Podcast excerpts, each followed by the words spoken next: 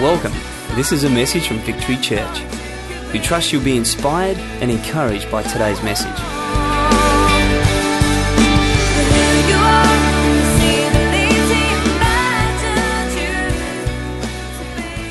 Well, I'm going to share something else about myself that you may not know. In fact, not many people know this about me.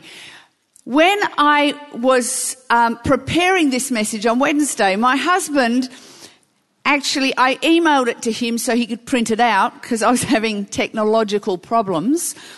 And uh, he read it and he came in and he was really teary. He said, I didn't know that about you. And um, you'll understand why in a minute when I tell you what it is. So, when I was young, um, when I was a little girl, I was knock kneed and pigeon toed. So my feet turned in like that. And just have a look. You can, I've worn a dress today specially. Have a look at this precious leg. Now, I, I can, um, see how my knee kind of has fellowship with the other one?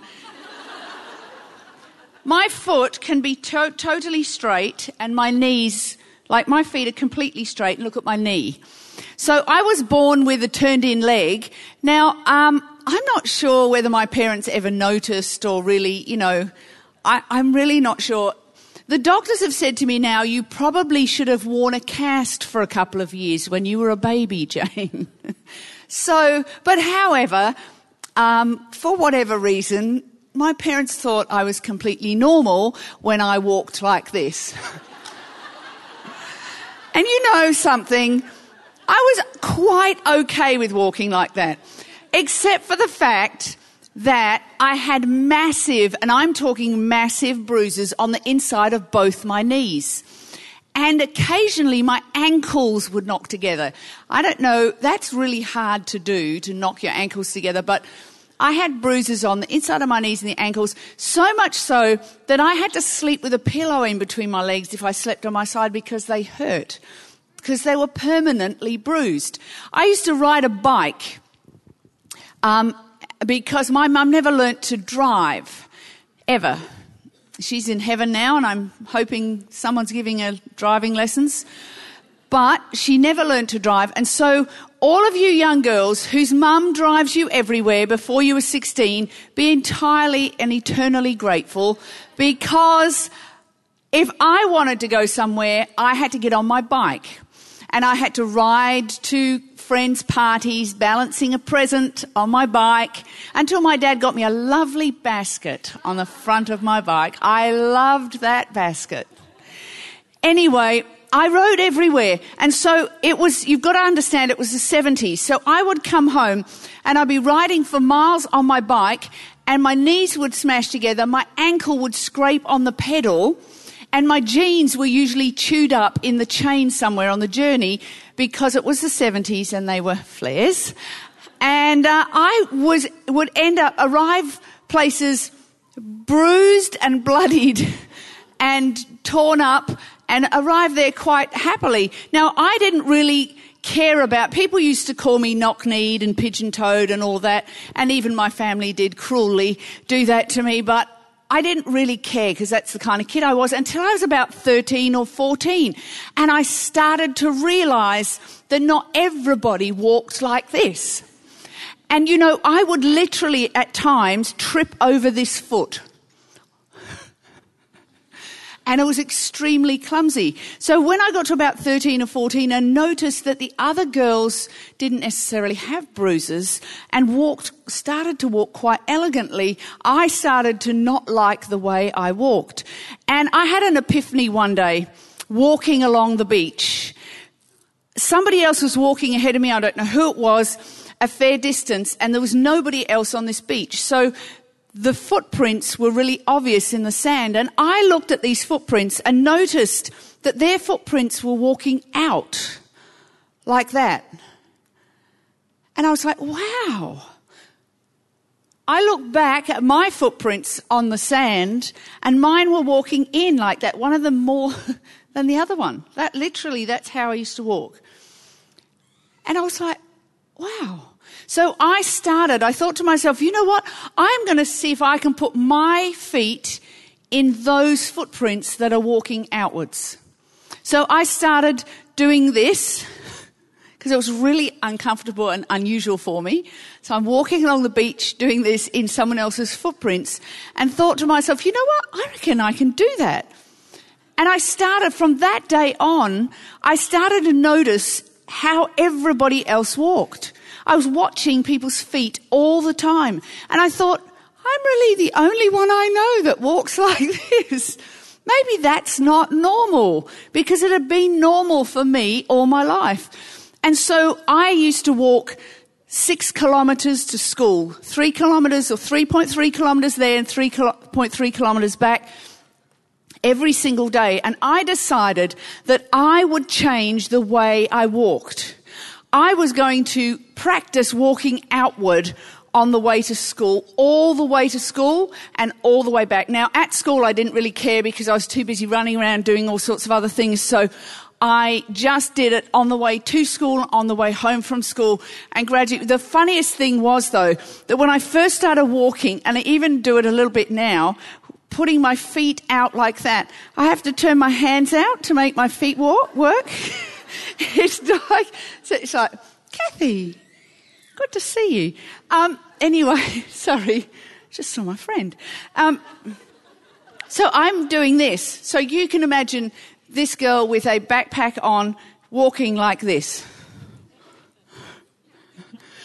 But I didn't really care because I was training myself to walk differently. Now, you may not have been born knock kneed or pigeon toed or whatever, but the Bible says that every single one of us who've connected our lives with Jesus Christ used to walk differently to how we walk today. And I want to read to you out of Ephesians chapter 2 verse 2 and it says this, and you, he made alive when you were dead, slain by your trespasses and sins, in which at one time you walked habitually. You were following the course and the fashion of this world, were under the sway and the tendency of this present age. Among these, we, as well as you, once lived and conducted ourselves in the passions of our flesh our behavior governed by our corrupt and sensual nature, obeying the impulses of our flesh and the thoughts of our mind. It, the Bible says that we used to walk in a certain way one time, but now we're not to walk that way anymore. You see, we actually need to be actively trained to walk differently. Because you and I, left to our own devices, walk crooked. It's natural for us. We don't even realize we're doing it. It just happens. You don't know what's natural until you suddenly start to look at other people and see how they walk and you go, oh, oh, maybe I'm not walking straight. I talked to you last night about where to walk on the path. And this morning I'm going to talk to you about how you walk.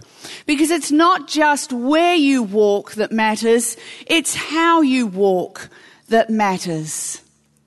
So we're going to talk about how we walk because you and I, left to ourselves, the Bible says we're born in sin. So that means simply that you and I have a magnetic attraction towards doing the wrong thing. Or maybe it's just me. I know you're very holy, pure ladies here at Victory, and I understand that, but just forgive me because I'm preaching to myself here this morning that, um, you know, my natural tendency is to walk with a pull towards the wrong thing. For instance, when my husband leaves his clothes lying all around the house when I get home last night after I've been, you know, preaching for God and doing his work and I come home and there's stuff lying all over the house, my natural tendency is to just want to gripe and complain. And you will be pleased to know I didn't. Inside I did. I'm not sure whether that counts. Yeah, I've probably just disqualified myself. But anyway, when we're left to ourselves without any intervention, our flesh and our mind control how we walk. Does that make sense? We've got this magnetic pull towards doing the wrong thing, and we have a body that says, Comfort me. Give me everything I need to be happy, and you'll be happy. We have a mind that says, Give me my own way at any cost. Me first and others second. That is the natural way our body and our mind work. They want to control what we do because they want what they want. Does that make sense?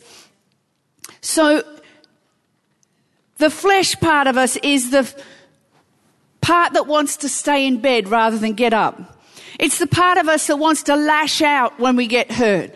It's the part of us that wants to justify ourselves and speak badly about the person who's hurt us. Our flesh is the part of us that wants to feel good all the time and at any cost. The part of us that's self-focused, that's comfort orientated and wants to get its own way. That's the part of us that will try and control the way we walk, our mind and our flesh. But you and I, that, I mean, you know, that there wouldn't be much of a problem if we were only flesh and mind. You know, body and soul. If, if we were just those two things, there wouldn't be a fight. But that's what animals are. And we are not animals. I know it's hard believing that sometimes when you look at the lady next to you, but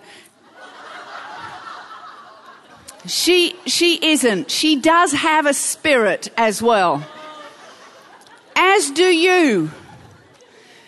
And you see, there's a problem with that because we aren't animals, well, mostly, most of the time, except when the lunch line comes and when there's a bargain table and a red light special.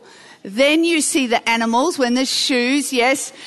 Um, then you see the animal in us, but we are actually not just body and soul. We have a spirit. And here comes the problem because the spirit side of us is the God conscious side of us. The spirit side of us knows there's a better way to walk and keeps nagging us until we do. The spirit side of us is the side that wants to please God. The spirit side of us is the side of us that wants to do the right thing. The spirit side of us is the side of us that is magnetized towards God. The spirit side of us knows there's be- we're capable of better and pushes us towards doing better. Now you don't have to be a genius to understand that when you have a body and a mind over here saying, no, you deserve better. No, just stay comfortable. No, no, you deserve, look what they've done to you, you poor thing. And then you have a spirit side of you saying, no, come on, you can rise above this. There's going to be a bit of a fight. And there always is. There's a battle between wanting to walk this way and wanting to walk that way because all of us want to do what's right because we've got a spirit part of us. But the magnetism inside of us towards wanting to do what's wrong is strong. And God this morning wants to teach us how to walk. Because you see, we've been hit by bikes. Anybody been hit by a bike? In their life? If you haven't, it's coming. and it's not going to ring its bell. You see, we've been hit by bikes. And when we've been hit by a bike, when something's happened to us, our natural instinct is to change how we walk. Not just to change where we walk, but we change how we walk. And God wants us this morning to just get an adjustment in our walk. Because how we walk is so important to the end destination of our life, which is happiness, which is fulfilling the destiny that God and the plan that God has for our lives. How we walk determines the, the kind of journey we have. Does that make sense? You can be on a path, but if you're walking crooked, if you're walking with a limp, you're not going to have the joy that you could have skipping along that path and just enjoying that walk. So we have a spirit and our spirit fights with our body and our flesh and our soul and our mind. And there's a battle going on between wanting to do the right thing and wanting to do the wrong thing. Because if we're really honest, there is a bit of us that wants to do the wrong thing. It's only me again and Kath. Okay, I want to read 1 Thessalonians 4 verse 1. It says, furthermore, I'm reading from the Amplified Bible. Furthermore, brethren, love that. We, brethren, or sisters, it should be. Furthermore, sisters, we beg and admonish you in virtue of our union with the Lord Jesus that you follow the instructions which you learn from us about how you ought to walk so as to please and gratify God as indeed you are doing, so you can breathe. Did you hear what the Bible said? As indeed you are doing. This is not a telling off. This is an encouragement. Come on. This is the Bible saying, you know what? I can see you. Every so often you're, you're walking, you're doing the right thing. But I want to encourage you to do it more and more and more so it becomes a habit because it's like me as I started to move my feet outwards and train my body to walk differently, there's an encouragement. You have started to move your feet into the right alignment. But the encouragement from God this morning to you ladies is come on, stay like that. You can do it. Come on, make that a habit in your life. Make it something that comes naturally. I don't turn my foot in anymore because I don't even have to think about how I walk. Why? Because I did it for the first few weeks and it was hard. The next few weeks it was hard still. My bones ached, my hip joints ached, my knees ached. It was difficult for me to stay in that alignment. But the more I did it, the easier it got. And some of you are in that place where you think, you know what? This is hard. I'm aching. Inside I'm aching. I just, I just just think I'm going to give up. I, don't know how to do it. And this morning, God's word to you is, no, come on, you're doing it, but do it even more so that it becomes a habit in your life. You see, it says, follow the instructions which you learn from us about how to walk so as to please and gratify God. This is Paul talking to a church that he had to actively teach how to walk. These people are no different to you and I. They were, they were rescued from, excuse me, walking wrongly. Excuse me.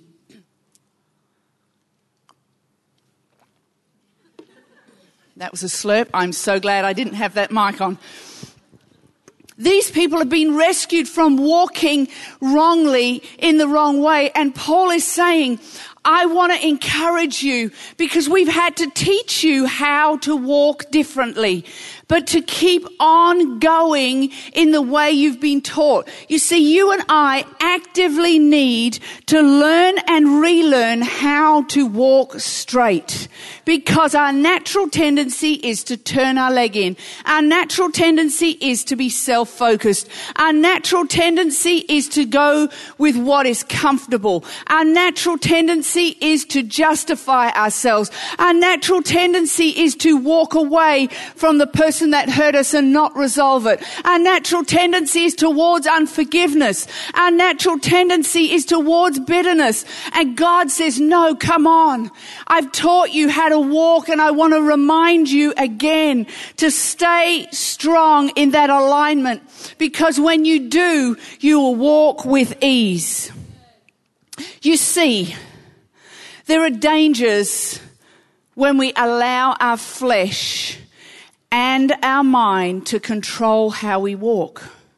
And in both the passages I've just read to you that talks about exhorting people how to walk, you, you need to learn how to walk and walk as to please and gratify God. Because the opposite is walking to please and gratify your body or your flesh or your mind and will. And when you do that, this is the result. Now, everyone just take a breath and just say to the lady next to you, she's talking about you, not me. You'll need to know that because I'm going to read something right now. This is the danger of allowing, I'm, i just want to teach you this morning. Is that all right? I just got something in my heart that I've got to get from here to here, and I just want to teach you out of the Word of God. Ephesians 5 3 to 8 in the Amplified says this. This is straight after where, what we've read about walking. At one time you walked this way, but now you walk according to what God wants. This is straight after that. It says, but immorality, sexual advice, uh, no. sexual advice is good as well.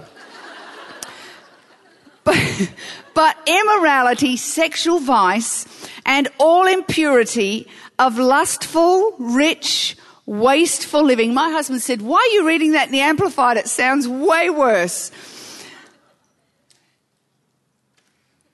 But we can all relate, can't we? Okay, of lustful, rich, wasteful living or greediness must not even be named among you, as is fitting and proper among saints, God's consecrated people. Let there be no filthiness, obscenity, indecency, nor foolish and sinful, silly and corrupt talk, nor rude joking. Oh, which are not, is everyone still breathing? Okay, which are not fitting or becoming but instead voice your thankfulness to God. For be sure of this, that no person practicing sexual vice or impurity in thought or life, or one who's covetous, who has lustful desire for the property of others and is greedy for gain, for he in effect is an idolater, has any inheritance in the kingdom of Christ of God. Let no one delude you and deceive you with empty excuses and groundless arguments for these sins. For the, through these things, the wrath of God comes upon the sons of rebellion and disobedience. So do not associate or be sharers with them. For once you were in darkness, but now you are light in the Lord. Walk as children of light. Lead the lives native of those born to the light. Now I'm just reading Bible. And sometimes, you know, I struggled with bringing this teaching to this conference because it's not a popular thing. I want to stand up here and say, girls, you can do it. You're made for greatness. You are awesome. You are fantastic. And that you all are. But I really believe that God wants us to talk about how we're walking. Because in this, these last days, there are not many people talking about these things. And I'm just stupid enough to listen to what God says and come and teach you this morning. I just really want to say to you this, and it's simple. You know, when I read that, Kath, and I was like, oh, I don't want to read this. It's not nice. I want to do the nice things. Give me the nice things to say, God. The happy things.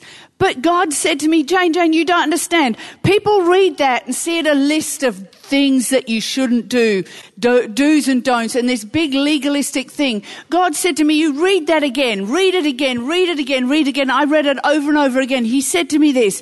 He said, that whole list of things that I have written in my word are simply these. They are replacements for the real thing that keeps people walking straight. You see, when we forsake walking straight and we allow our mind and our flesh to control us, that's where we go. It's as simple as that.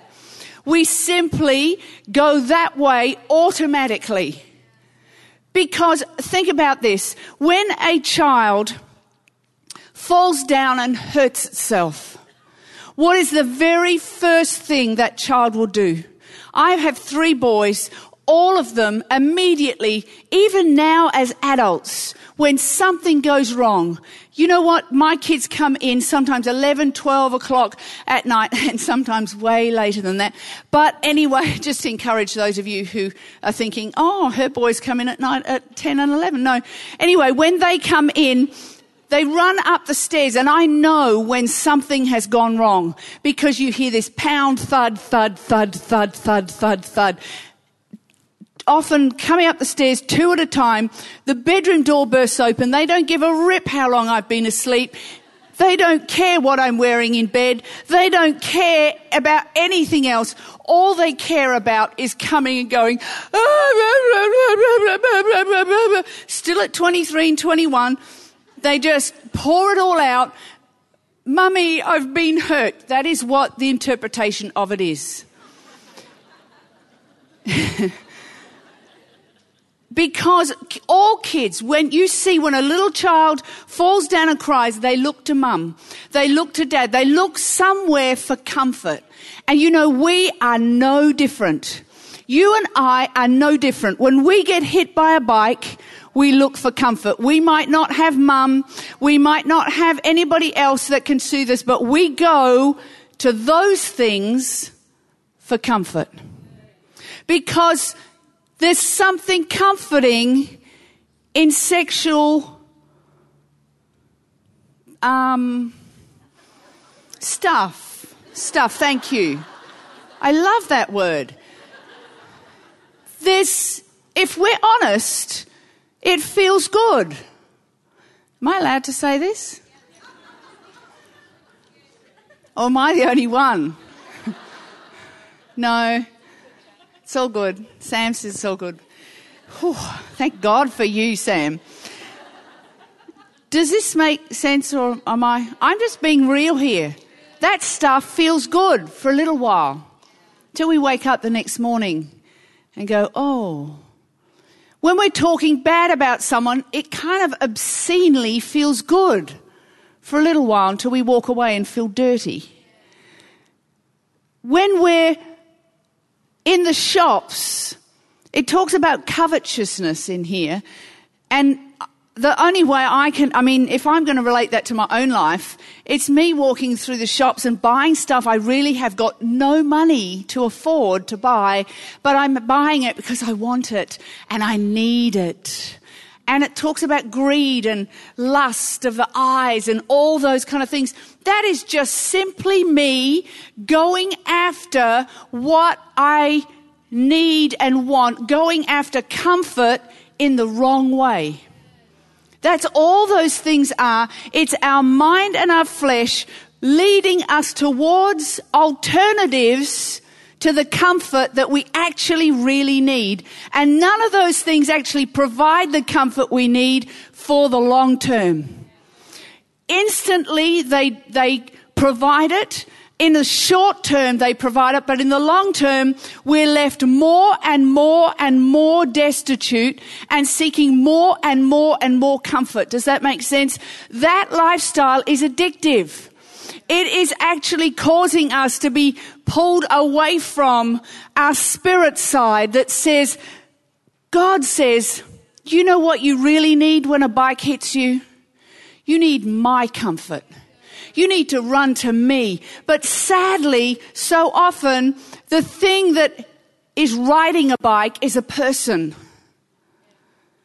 And when people hit us with bikes, we run away from God, not towards Him, because we are made in God's image. Does that make sense?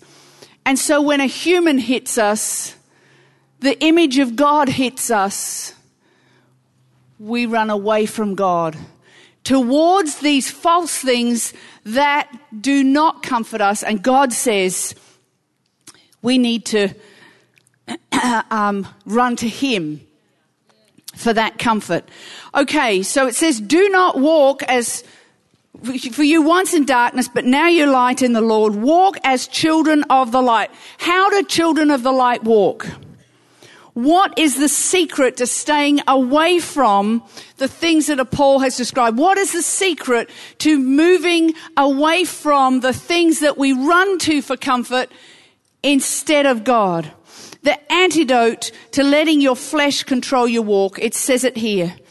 In the verses before this verse, in verse 1 and 2 of Ephesians 5, the passage, the whole passage I've been reading out of, it starts off with this. You see, God just doesn't, He gives us the answer. He doesn't just tell us what not to do. He tells us what to do first. And this is what it starts off with. Ephesians 5, 1 to 2, it says, imitate God therefore in everything you do. In everything you do. Because you are His dear children. Live and that word live is peripateo, which means walk. A life filled with love, following the example of Christ. He loved us and offered himself as a sacrifice for us, a pleasing aroma to God. So how do we change how we walk? The first thing it tells us in those verses is to imitate God in everything. I'm just looking at the clock. That's 034. I'm guessing that's 1034. just got confused. It's easy to confuse me. 1034. And I've got to finish at quarter to. Yes, good. We're on track. Just checking. She has told me that three times. Just having a moment. I can't remember all this and remember the time as well. You've got to understand it's too many things. Okay, we need to imitate God in everything we do. To imitate someone, you need to act like them and talk like them. To imitate someone, you need to hang around them. You see, I only noticed how badly I was walking when I saw someone else walking different. You see, sometimes we don't know what we're doing wrong until we see what's right. Because we think we know, we, for us that's normal. You know, children are great imitators. It says imitate God. One of my, my oldest son, when he was just a little baby, I put him in the high chair and gave him a boiled egg. He would have been about 18 months, two years old. Now, I've got to tell you this because you're going to think it's a fake story. He talked at one fluently, so he was totally up there with this story. I gave him a boiled egg, cut the top off his boiled egg, gave him a spoon because, yes, he was also using a knife and fork very early because he's weird. But anyway, I put him in the dining area with a boiled egg and a spoon and he was eating his boiled egg and I went to fix my lunch in the kitchen and I hear this little voice, Mummy, does daddy like boiled eggs? I'm like, yes, darling, daddy loves boiled eggs because whatever daddy loved, Mark loved. And he called himself Marky and he said, Marky likes boiled eggs. And I said, good, excellent. A few seconds passed. Mummy, does Daddy like boiled eggs? yes, darling, Daddy loves boiled eggs. Mark, Marky likes boiled eggs too. Okay, I'm thinking nothing of this. I'm fixing my lunch. A few seconds pass. Mummy, does Daddy like boiled eggs? See, yes, darling. Mummy, da- Daddy loves boiled eggs. Marky like like boiled eggs too. His voice is getting more and more distressed. So I go round the corner and here I see this poor child eating the eggshell and the egg. And he's crunching this thing. And he's going. But you know why he was doing it? Because he thought his father liked boiled eggs. And if his father liked boiled eggs, he was going to have boiled eggs because children imitate their fathers. And God is not going to feed you eggshells. You can trust Him if you imitate Him. God wants us to imitate Him in everything we do. So that when we get hit by a bike, our first reaction is not to go to these other things for comfort, but we go to God for comfort. And He becomes our hero that we imitate because He is our Father. Like it says, and you are His dear children. And as children, God wants us to imitate Him in everything we do. To imitate someone, you need to be around them a lot. You can't imitate someone you hardly know. I imitate people when I am around them day and night. I'm listening to them. I hear them talk. I understand the why behind the what. God wants us to be around Him to imitate Him. To imitate God, we need to be reading His Word daily. Do you know less than 25% of Christians read their Bible once a week? Less than a quarter of Christians read their Bible once a week. I'm not talking about daily. I'm talking about once a week. And then those same people, I hear them say, Pastor Jane, it's too hard. I can't walk this life. My leg just won't go out that way. It's, I've tried. It's just impossible. And I'm like, well, no wonder. You can't do that without imitating God, and you can't imitate God without getting His Word into your life. The Bible says the entrance of God's Word brings life and light. The entrance of God's Word, not God's Word on your bookshelf. That not the entrance of God's Word into your home or onto your bookshelf, the entrance of God's word into your mind, into your heart, into your spirit. God's word is life and light and changes you. You don't have to do it in your own power and strength. You see, some people think this is just a, a bunch of rules that you've got to live by. No, no, no, no. It's totally wrong. You see, the Bible says that we are to absorb and eat God's word, which is power and light to us. And through God's, the connection of our lives with God's spirit, He gives our spirit life in order to walk the way we need to walk. We're not doing it in our strength. In fact, none of us, nobody in this entire room could ever do what God has required of us by ourselves. You see, he's sneaky. He knows that. He knew that all along. You cannot do what the Bible says to do by yourself. Why would he make that possible and leave himself out of the equation when the whole purpose of relationship is so that he can love us? So he made us to need him so much that it would be impossible to do it without him so that when we would go that way, we would realize we're messing up, we can't do it, and we'd run back to him for comfort and love that we need. Does that make sense? I hope some of this is getting through. To imitate God, we need to hang around other people who are imitating him too. I am very fussy about who my children hang around. Very fussy. My eight year old, I will say yes, no to different things. And people, other people think I'm really awful. I'm actually not because he imitates their behavior. And I am very careful about who I allow him to imitate because I know it will affect his behavior. And yet we are not as smart ourselves because we hang around people who are walking wrong. And before long, we're walking wrong with them. We need to walk with people who are imitating God. The second thing is be filled with God's love really quickly. It says in Ephesians 5 2, live or walk a life filled with love, following the example of Christ. Live a life filled with God's love. Did you hear that? God's love. You see, the problem with most of us is when we're hurt, where we've had that need for love rejected or somehow damaged in our lives. And we go to something else to find comfort and love like we've, the Bible has described. But he's saying, no, don't do that. That's, that's the wrong way to walk. You need to go towards God and be filled with God's love. So many of us fill ourselves and that need to be loved inside of us with alternatives. We try our best to fill that need with other kinds of love. You, you know them all, girls.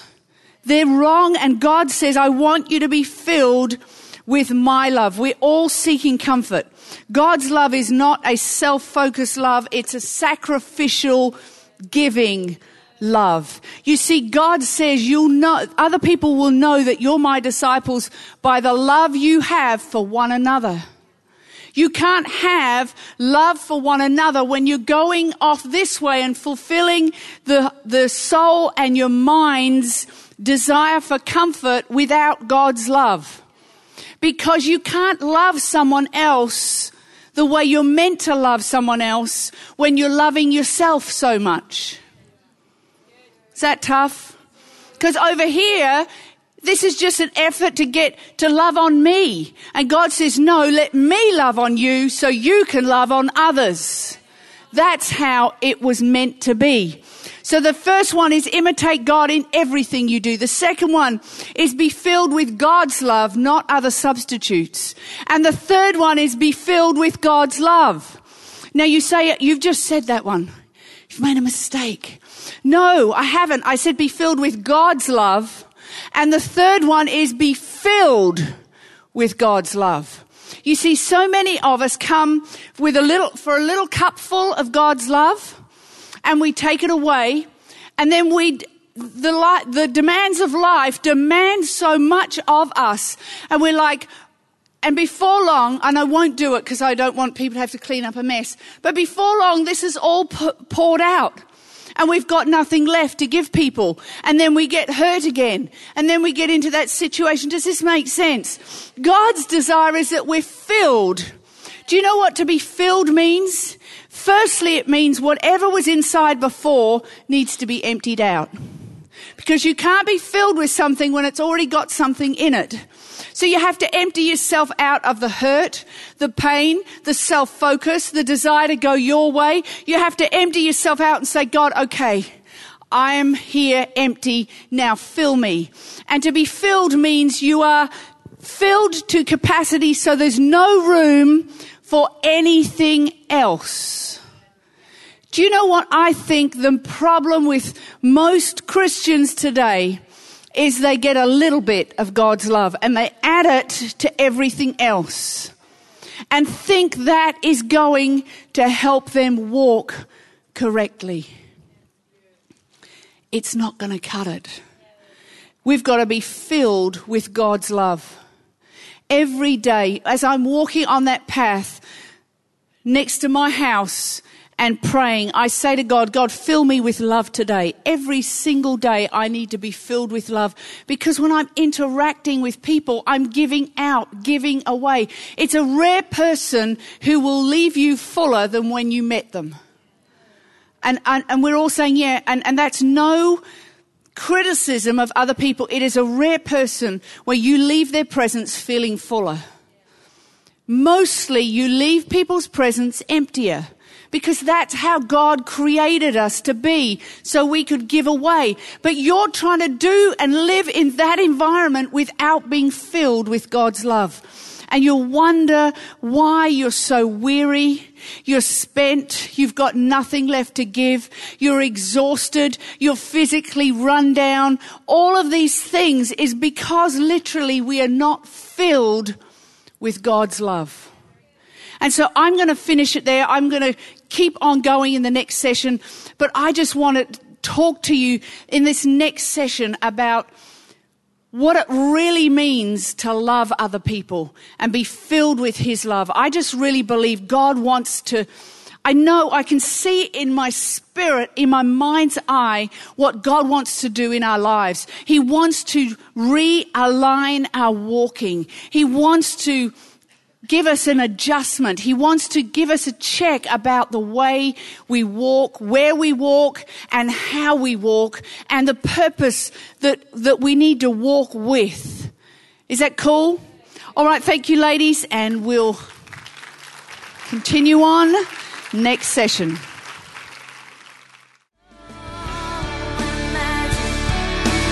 This is the end of the message. Thank you for taking the time to listen, and God bless.